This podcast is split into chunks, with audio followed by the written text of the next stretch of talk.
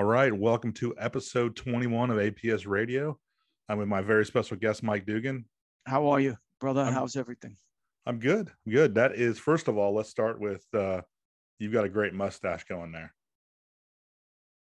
I'm trying. Huh? I'm trying my best to copy that. I know everybody that's listening to this can't see it, but it looks almost as good. Well, we're getting there. We're getting there, and uh, you got to remember, my mustache got me in trouble. So um, that was a one of my stories in the FDNY. I got jammed up because my mustache made U-turns on my face. nice. I'm uh any day now. I'm waiting to be pulled over and said, "Hey, you got to trim that up." But Yeah.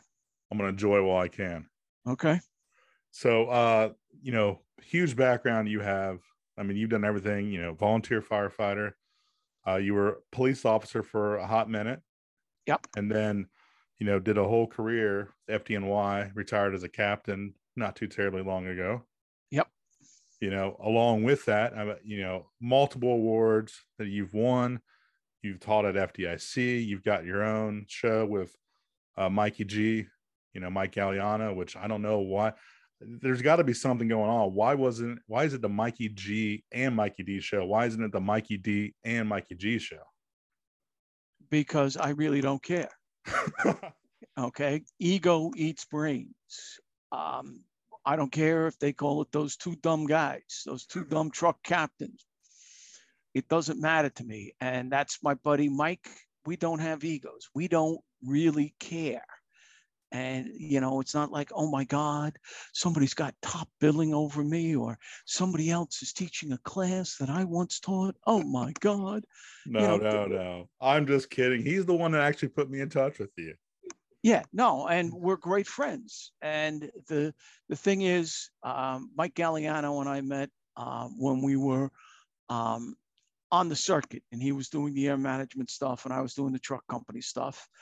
And um, Mikey G was in Seattle, as far removed from New York um, as you can be, and we realized that um, as captains, we were going through some of the same stuff with our individuals, with our people, with our superiors, um, with the civilians, the citizens that we serve.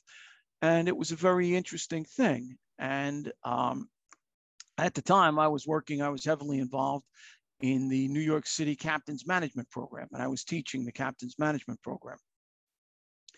And Mikey Gagliano said to me, Oh, I wish we could get in on that. And I said that to the chief who was um, in charge, Chief Burns. I said, listen, I would love to get these guys in there to do this. And he said, well, let me kick it up. I got to kick it up the chain of command. And it went up the chain of command. And because Seattle had helped New York City when they were buying fireboats and had gone out of their way to help us, the brass said from the chief of department on down said yes, they can come in. So Mike Gagliano and um, his chief at the time, Jesse. Oh God, I'm gonna forget his last name. I forget Jesse's last name. Forgive me. But Mike and Jesse are the only two outsiders who've ever been through the class. And we put Jesse in as a chief because he was the Seattle chief of training. He was the chief of the fire academy. And we put Mike through as a captain. And it was amazing because it's the same stuff. The same thing is going on.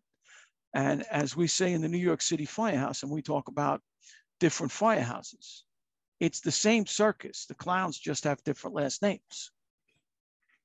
That's so true. That's absolutely true. Well, Mike put me in touch with you because uh, you know, I do this uh annual conference in exotic Beavercreek, Ohio. It's a beautiful place. Um every year. And uh he said, You've got a class that would be great for that because he taught the year before.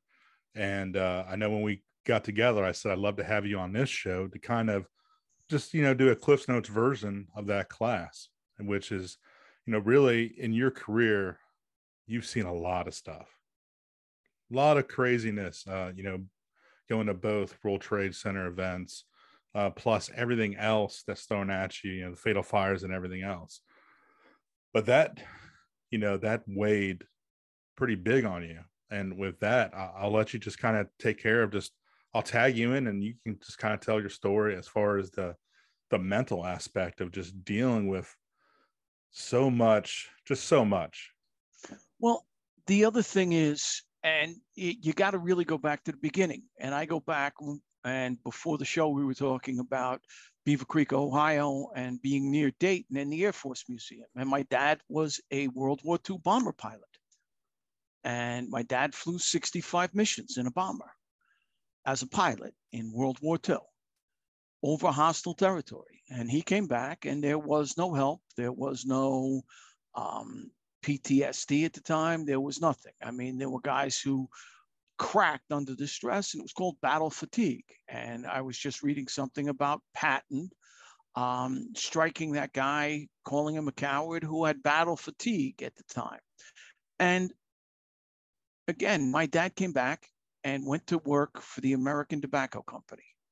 And the idea there was he had to smoke to have his job because he had to test cigarettes, had to smoke. He had to bring home unmarked cartons of cigarettes and smoke them, tell them what you thought of these cartons of cigarettes. And they came back and he was working in the advertisement. And I don't know if any of your listeners have ever seen the show on TV, Mad Men, but it's a very, very um, good representation of what we our life was like you know, drinking was a part of our life. Uh, that's how my dad treated his um, things. And um, I was telling somebody the story a while back, and somebody just called me about it. Uh, my father had um, dreams and talked about uh, bombing a, um, they thought it was a troop train, a German troop train. It was POWs. And they didn't know that. And they probably killed Americans and it just happens. And I was talking to a friend of mine about it, and he said he was watching a show. A friend of mine in Australia the other night, we talked, and he said he was watching a show, and they said that the Germans used to house either Jewish um, folks on their way to concentration camps or POWs around places. So the Americans would kill them, and it was or the British or whoever was bombing, but they would get killed. So again, I grew up um, in a drinking life, and I joined the fire department. And drinking was part of being a fireman, and very honestly, um, I still drink occasionally, not as much as I did, um, but I have learned to control it and walk step away from it if I need to if I want to go out with my wife and have a glass of wine to celebrate our anniversary or something, that's fine. If we're on vacation, I might have a drink with her. But I don't go out in groups with uh, people and go to conferences and go out with the guys and get drunk because I was doing that and it was becoming an issue for me. So I grew up with drinking being a part of your life joined the fire department. Drinking is a part of the fire department. And then I went through a lot. Um, I had one of my uh, fires early on was a thing called Schomburg Plaza. And it was my first real fatal fire. And this um, woman, she was on the 34th floor and she was uh, burnt to death, horrific. But she forced her three kids out the 34th floor window and the youngest was 12, 12 year old girl. And we had seven people die on that one. The night before, we had a homeless individual in cardboard boxes living there, and some kids set the boxes on fire, and he died. Um, and um, then we had a guy commit suicide by sticking his head in the oven. So I lost nine people in a 24 hour tour. The next tour I worked, I lost another uh, seven, uh, five in a car accident and two with a fire. And there was no help. There was nothing to do. So what do you do?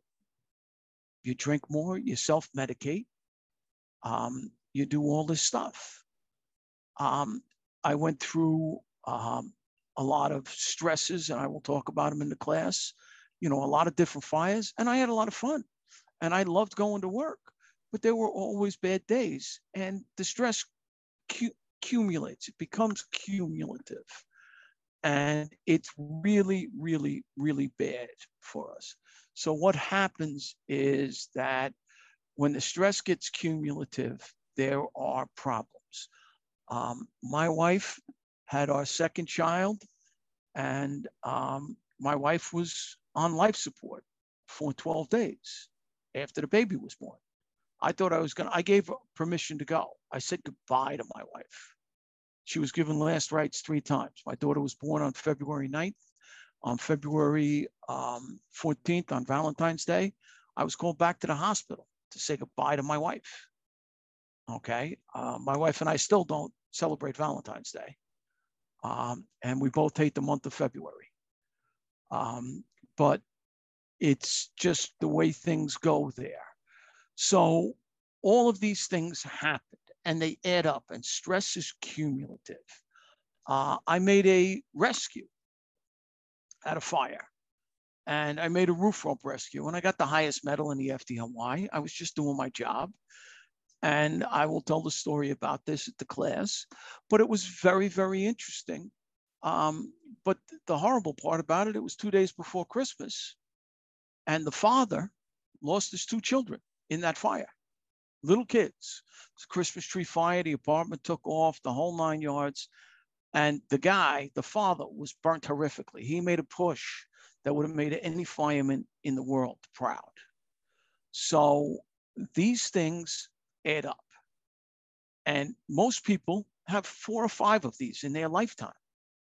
Firemen can have two to 400 of them in their career, and they become cumulative and it adds up. And I went through, you know, normal life. Everything's going good. We're doing everything. I go to the first World Trade Center. I mean, um, I got married.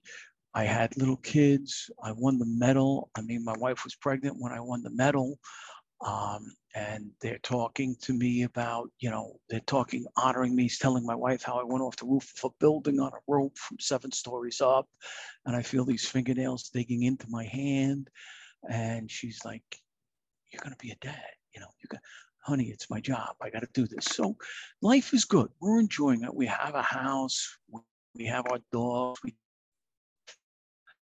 and beautiful little girls. I get promoted in 2000 to captain. I got, you know, fireman. I was a fireman in Spanish Harlem in Ladder 43. It was a great place.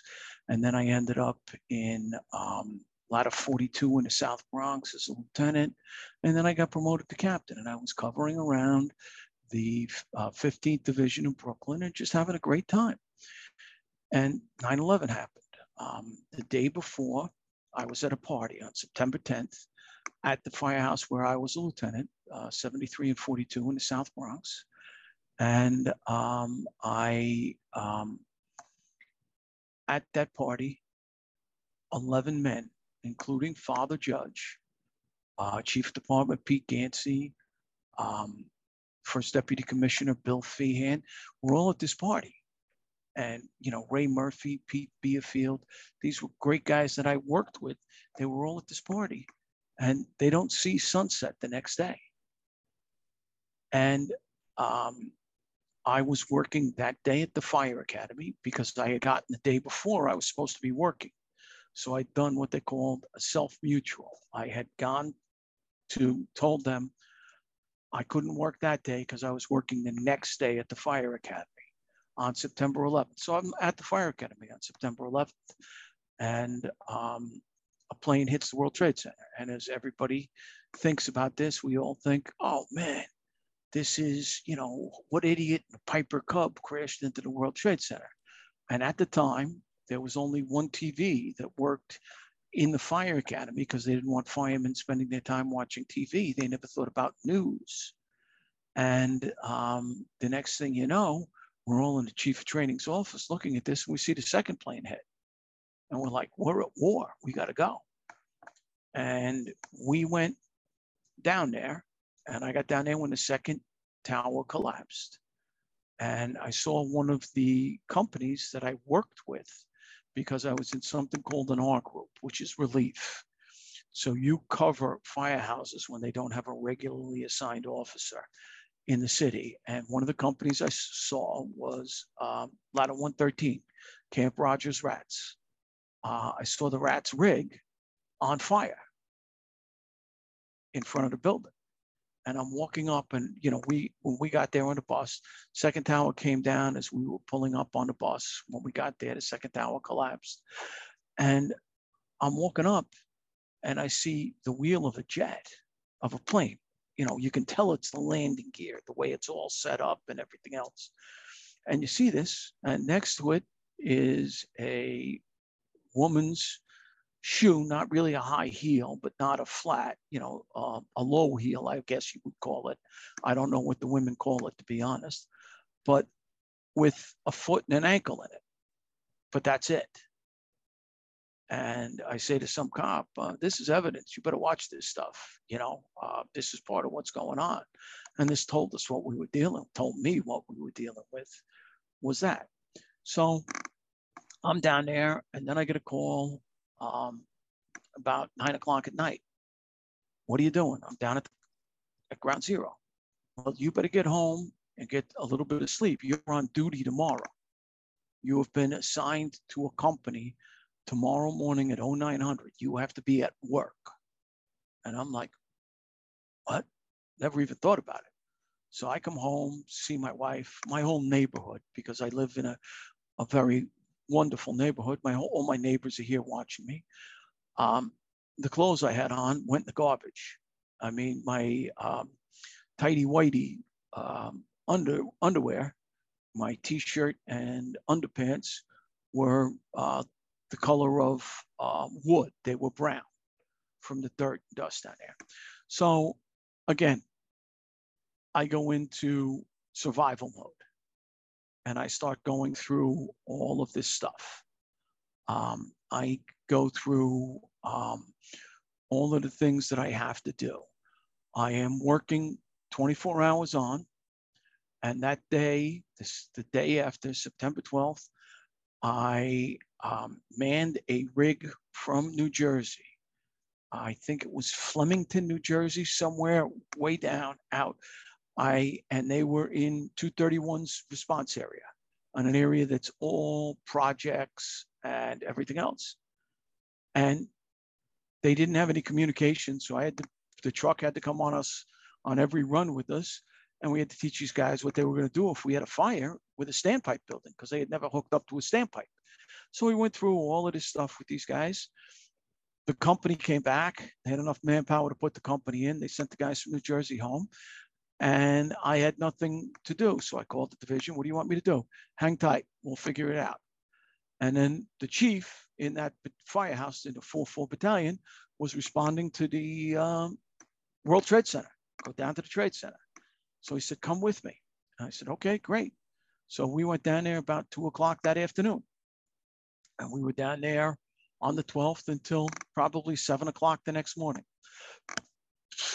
Chief was uh, a little older than I was at the time. And again, I was in my um, early 50s, um, well, late 40s, I guess it was, late 40s.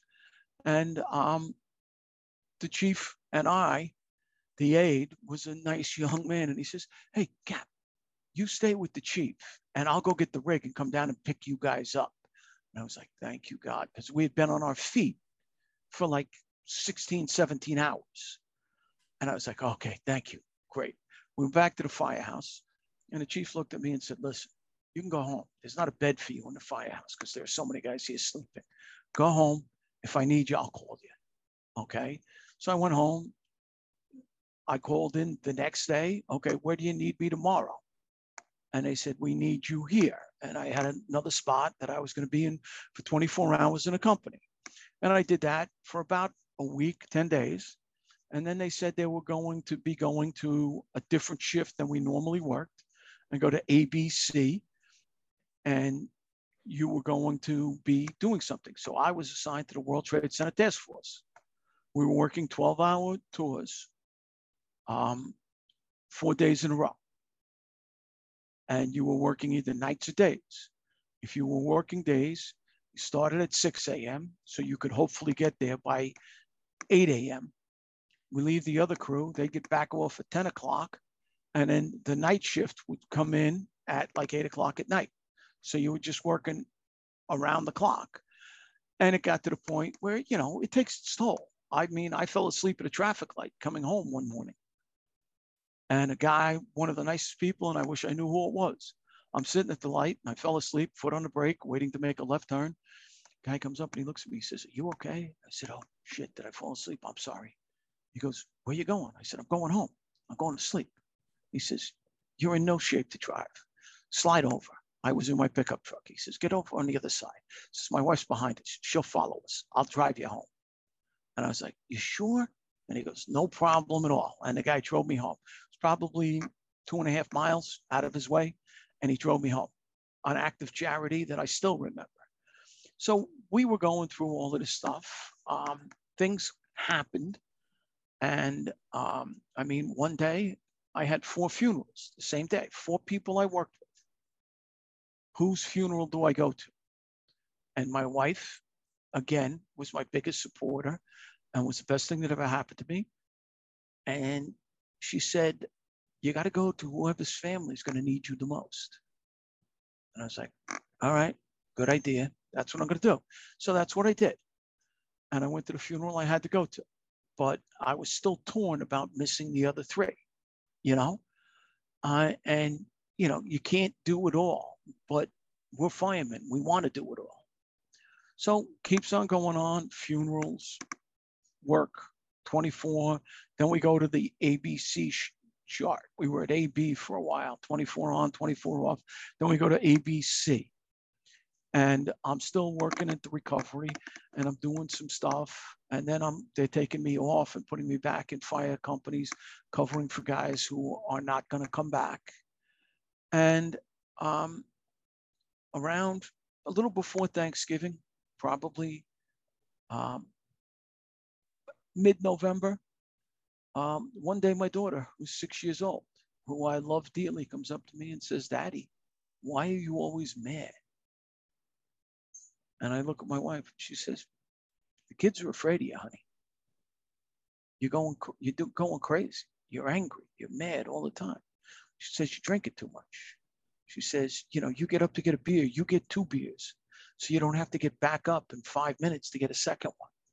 She goes, "It's not good." So that punch from my six-year-old daughter was the hardest hit I've ever taken in my life. And I ended up saying, okay, I'm going to talk to somebody. So I had to get help. So I contacted the FDNY counseling unit, which um, really,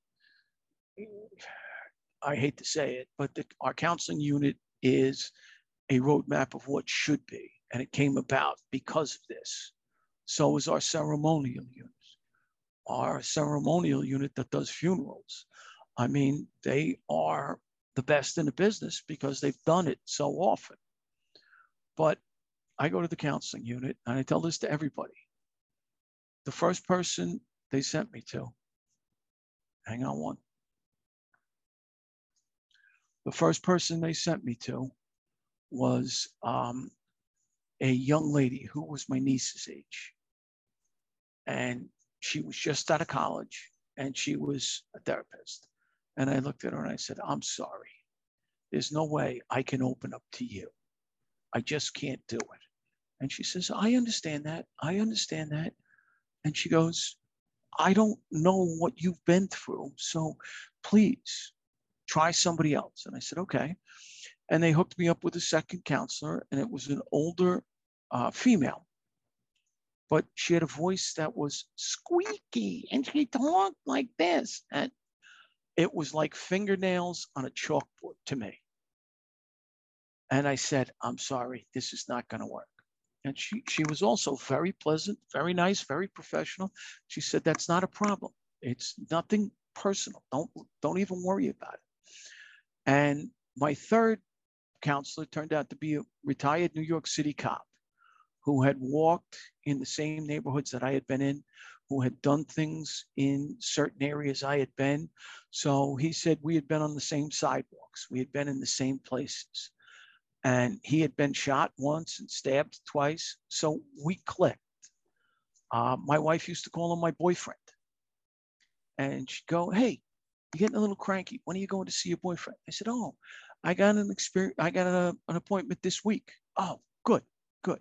And I went and I went through all the treatment steps and everything else. And it dramatically changed my life. It helped me. And I think that we in the fire service have to get better at doing this. Um, one of the people who was killed on 9 11 was Father Judge, who was just one of the people that I loved. And um, he used to come by the firehouse all the time and talk to the guys, stop in and see people and everything else.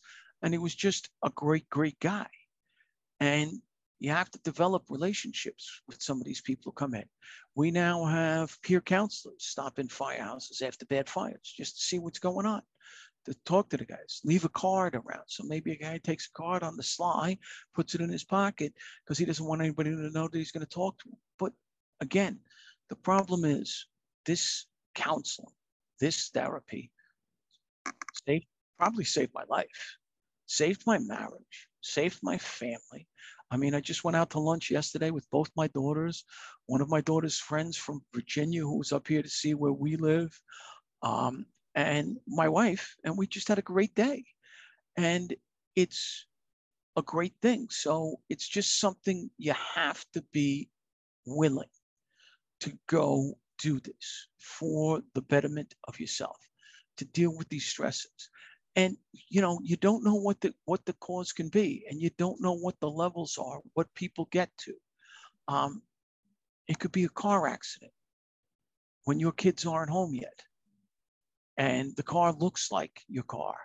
It could be children. Uh, it could be a child abuse case. I mean i had a couple of those that were horrible.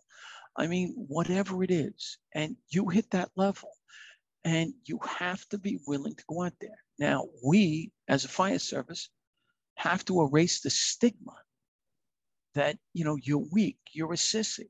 Listen, not for nothing, I'm nobody special. I worked with a lot of special people. I got trained by a lot of special people. But there are, there is nothing wrong with needing someone to talk to.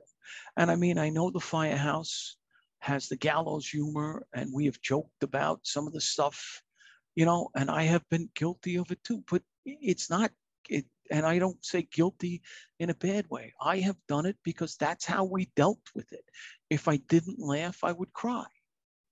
So you have to be willing to do this. You have to look at your people. You have to know what's going on. You have to know your people's family members and have to know what's going on. And it's important that we understand that there is a threshold and everybody's threshold is different and everybody's triggers are different whether it's kids whether it's whatever um, abuse whatever it is there are things that we see that people should not see. So we have to be willing to get our people to talk to them to sit down and to normalize this to normalize the need to talk to somebody to bring somebody into the firehouse to talk to the brothers and sisters and i think that's one of the biggest things we have to do as a fire service. Incredibly said, Mike. I love being able to just hand you the mic and let you go and just to sit back and listen and take it all in. It's, it's just absolutely tremendous. And I can't wait to see you here in a few months. You know, when I think of you, I mean, you are just, you are salt. you are seasoned. You are old school but you really have a new school attitude when it comes to this and and i appreciate that so much you know being able to speak about this stuff openly is huge it's and it's not something that i mean i started way after you but it was still that stigma was still there until just recently and it's people like you that are going out and talking about this and sharing your experiences that are changing that you know for the the individuals that have already been through it, it's still going to be helpful. And for the new crop of recruits, they're going to know from the start what these signs and symptoms are and take care of them before they become that big of a problem. Absolutely. And, you know, th- the other thing is, I just had a guy I worked with when I was a lieutenant. He was a fireman and he became a lieutenant and he just uh, killed himself. And, you know, he's been retired for, for a couple of years and he killed himself. And it's just it, eh, we, too many of our brothers and sisters doing this. And there's no reason for that to be happening. You know, you, you can't make suicide a viable option. You can't because the people who love you, the hurt you are doing to them is incredible. And I mean, if you were in your right state of mind, you would never want to hurt the people you love. So, and I know that, you know, you're not in the right state of mind, but, and I've never been that dark. I've been dark, but I've never been that dark. But to normalize that, to make that almost acceptable, shame on us. Shame on us. Okay? We should make it better. We should make it more that there is help out there. I mean, how many people in our careers have burnt themselves out, destroyed their lives because of alcohol or drug abuse, where they are self medicating? You know, think about the numbers, think about the people. Oh, wow. Did that um did that happen to, you know, Joe? Did that happen to Lizzie? Did that happen to Addison? You know, wow. You know, I never saw it. I didn't see it. I didn't understand it. Okay.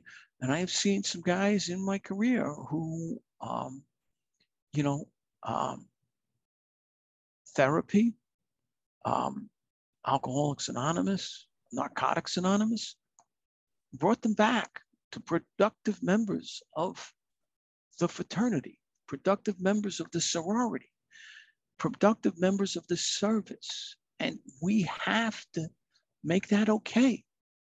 You know, I mean, listen, I still go out every once in a while. Oh, let me buy you a drink. Um, you know, I'll have a cranberry and club soda. You don't want any alcohol? No, I don't want any alcohol. You know, I'm not going to get into that. And very honestly, for me, I mean, the thing now for me with the alcohol is I don't sleep well when I drink. So I would rather sleep because that's when I heal and I feel better when I wake up in the morning. So that's it's vital to me.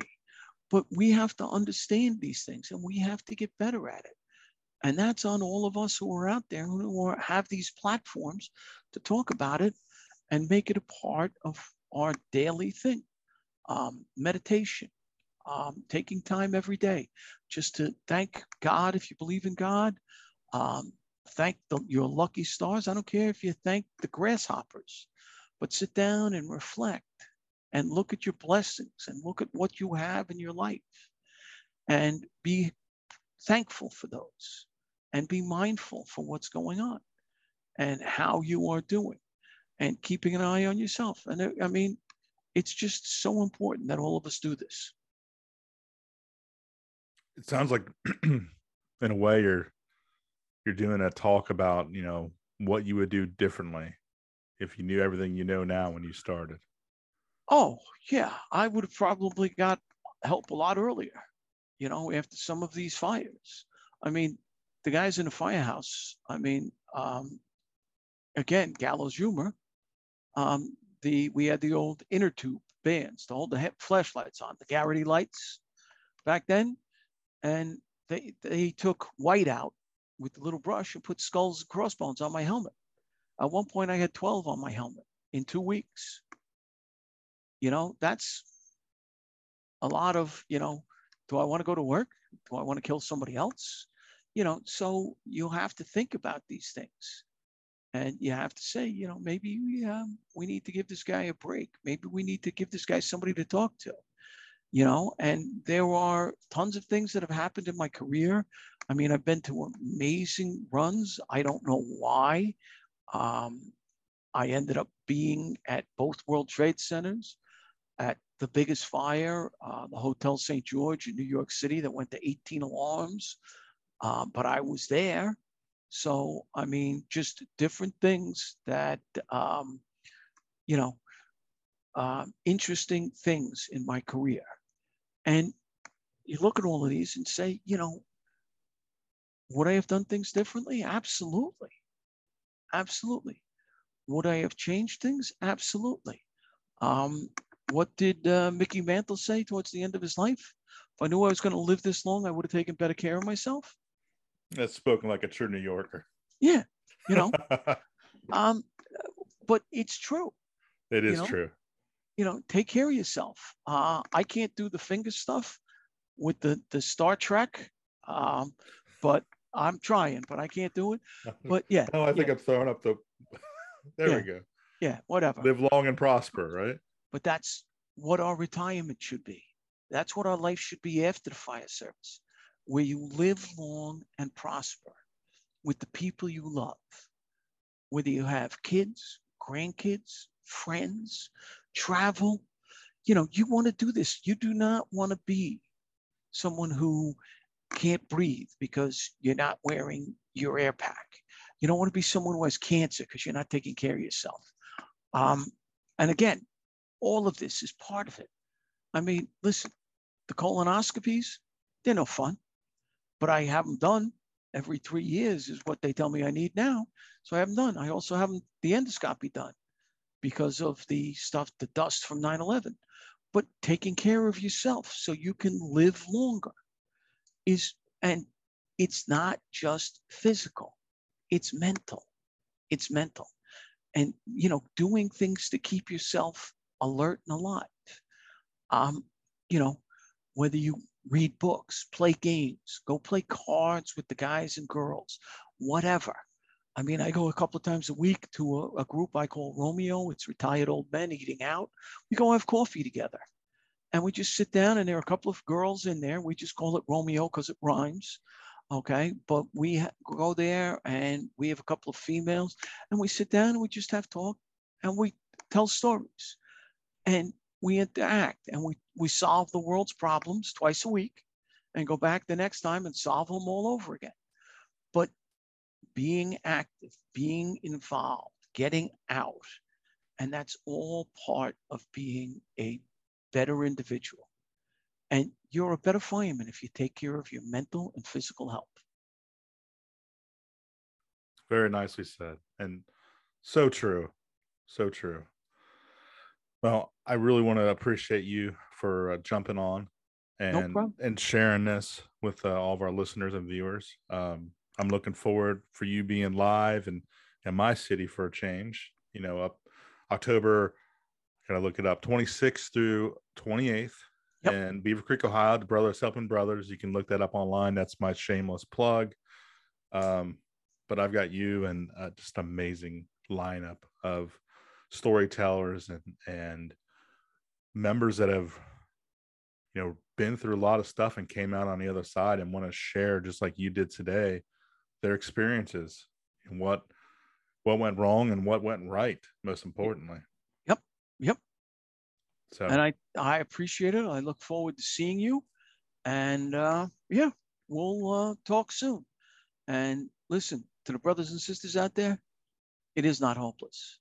Um, if you're going through something, um, there is a um, the new um, suicide uh, prevention is 899, I think, or 811. nine nine eight eight.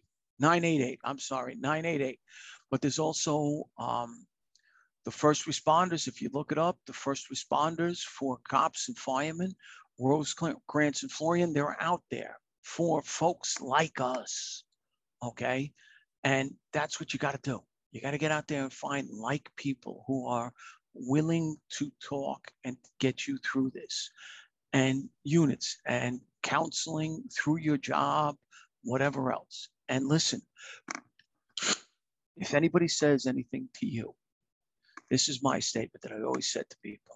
You know what? You're right. I had to go talk to somebody, but you're still an asshole. Okay. And that's all there is to it, you know, because you are taking care of you and the people you love, your family. And that is the most important thing. You getting back, you getting better, and you taking care of you for the people who love you. that's a great way of ending it but i don't want to end it that way because i actually i do want to build on to something you said earlier Okay. I do think it's important to note it took you three tries to find somebody that was compatible with you when you were seeking help. Yep. You know, Yep. if if you try and you reach out to somebody and it's and there's not there's compatibility compatibility issue, that's okay. Yeah. Find keep going until you find somebody that does work for you. You know, for you, you need to find somebody else who's lived a similar experience Absolutely. you know Absolutely. and but And- once once you found your boyfriend as your Yeah. wife would say Yeah. It helped you out tremendously. It helped your family out your work out i mean everything. So Yeah. Yep. don't give up. It's for us you know as a uh, occupation a lot of times we have to get near rock bottom before we do reach out.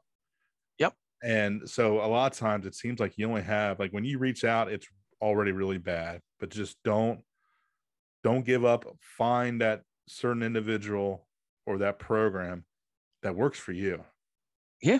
Yeah. And very honestly, there's a lot for our services, for uh, first responders, police, fire, um, uh, military, etc. Find one that works for you. Find one that's good for you, and do it. Yeah. So mike again thank you I'm looking No forward problem. to seeing you in a few months he's mike dugan i'm Jim Burneka and we're out of time That live long and prosper there you go Live long and prosper. He's kind of got it But- It'll work. It'll work. all right thank you all. sir Thank you.